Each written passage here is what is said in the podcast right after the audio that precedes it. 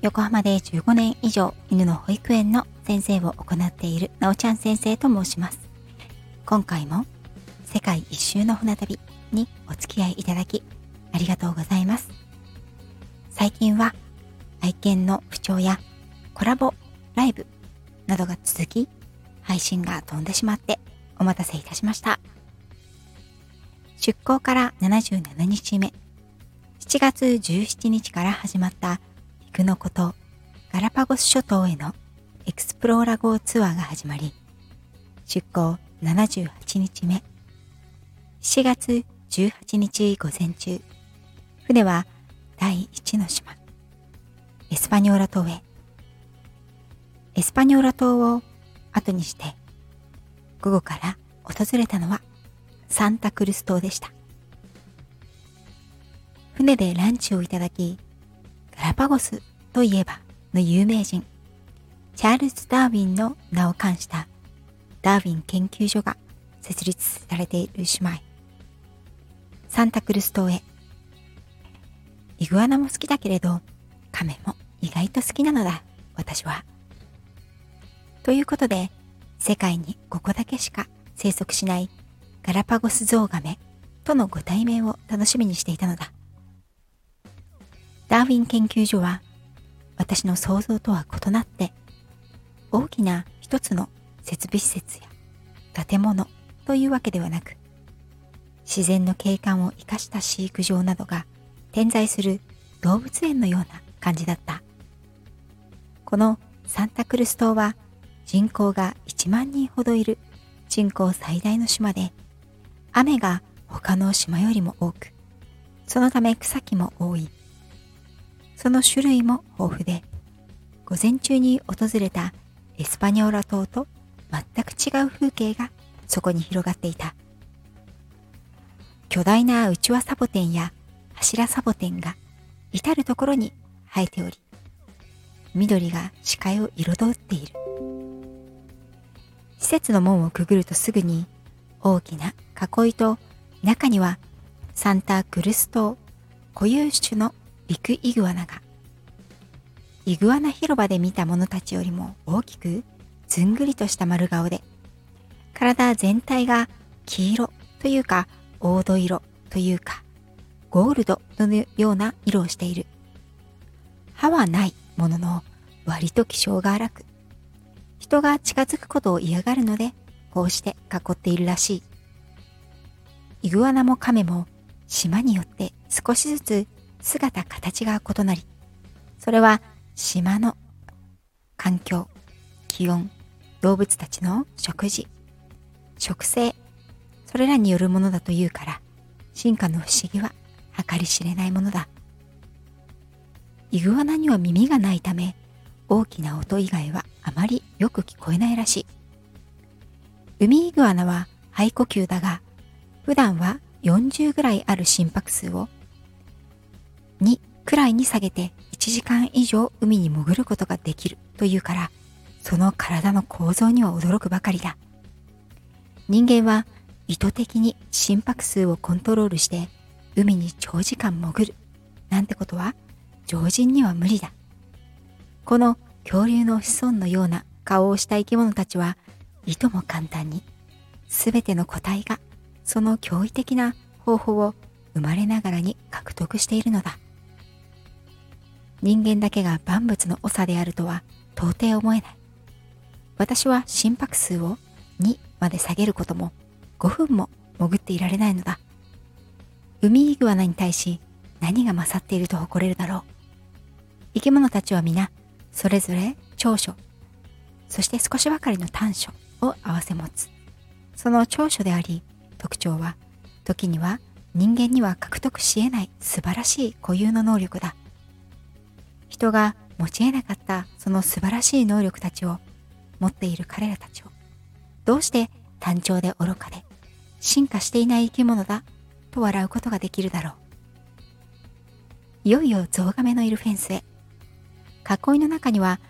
何種類かのゾウガメが飼われていて、そこにいるのは島民によって連れてこられたものだという。彼らは野生を忘れかけているので、こうして施設で飼われているのだそうだ。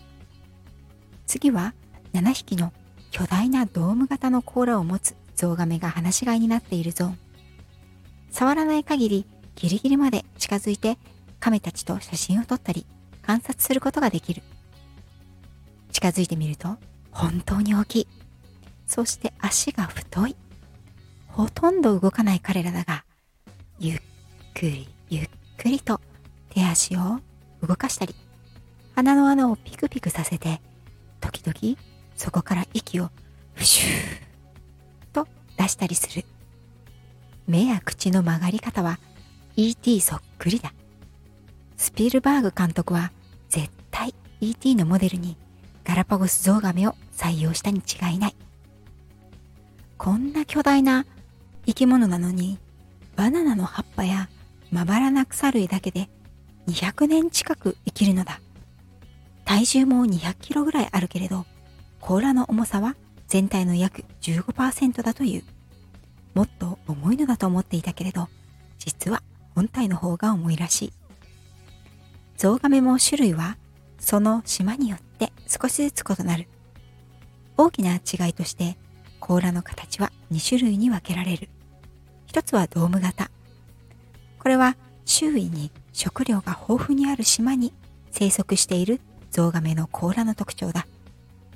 もう一つは蔵型。これは逆に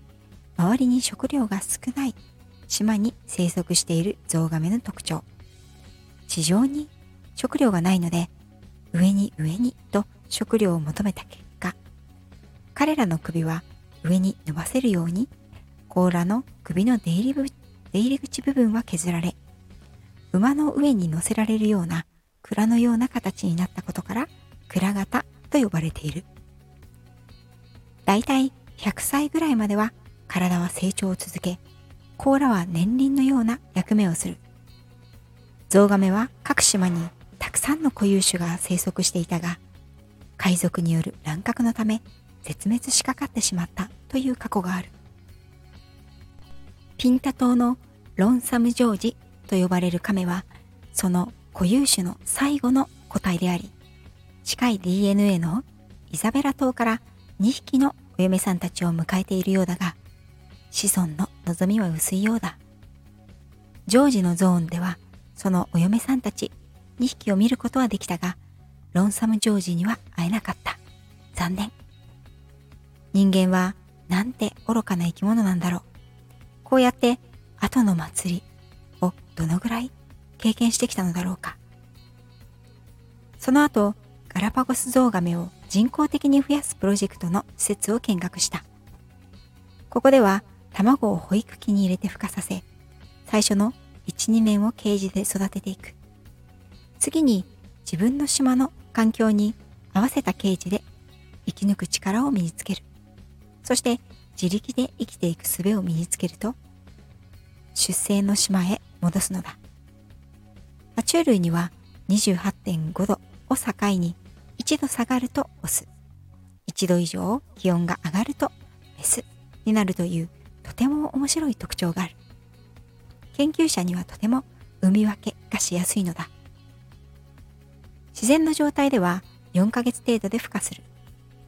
檻に入ったケージの中にはゾウガメの赤ちゃんたちがいっぱい。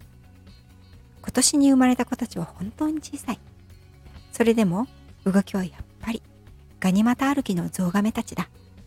確かにあんなに大きくなるまでにひゃくねんぐらいかかるというのはうなずける話だ。ダーウィン研究所の売店で研究所のロゴマークの入ったポロシャツと T シャツを購入した。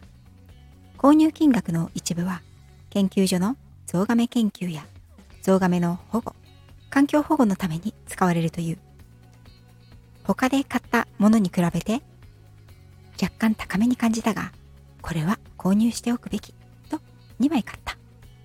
とても生地が良く、その後じゅうねん近く着ていた私の愛用の品でした。